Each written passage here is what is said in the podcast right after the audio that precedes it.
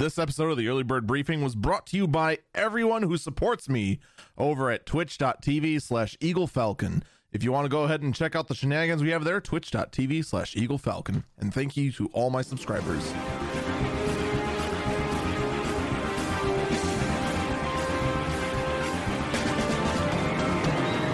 A fresh dose of tech news and insight. This is the Early Bird Briefing. It is Saturday, January 29th, 2022. This is the Early Bird Briefing. I'm Eagle Falcon.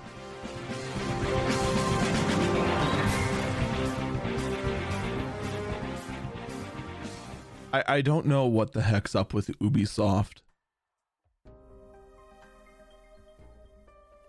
I, I, I really don't. I don't know why they have decided to take such a tone deaf approach to NFTs.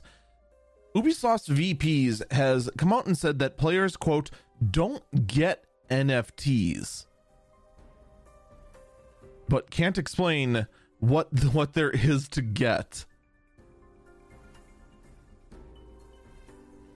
I'll be blunt. Ubisoft doesn't even know what an NFT is. Ubisoft doesn't know what it is other than a tool to generate a ton of money.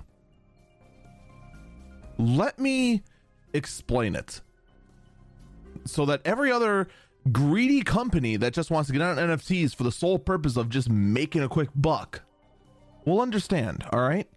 NFTs exist for one purpose and one purpose only, and that is for people to go ahead and make a very quick buck. It doesn't matter what the NFT is.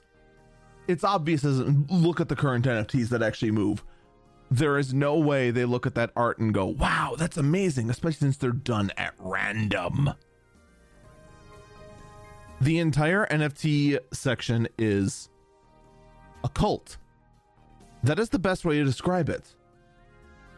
Pretty much every single person who is into NFTs has blind loyalty to other NFT groups solely because they believe they're supporting some kind of decentralized system. And because of this, they're sticking it to the main banks, which they're not, because a lot of big banks support other forms of crypto so that they can go ahead and cash out and, you know, make bank. I'm sorry, that's just the truth. So, considering that the whole point of crypto is to try and support this decentralized idea, which isn't going to happen in the first place because your decentralized idea is already being used by centralized organizations so that they can still stay on top as the decentralized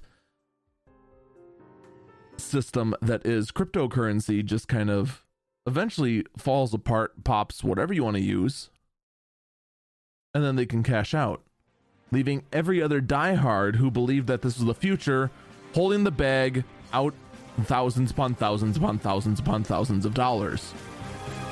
That's just what crypto is. It is a scheme.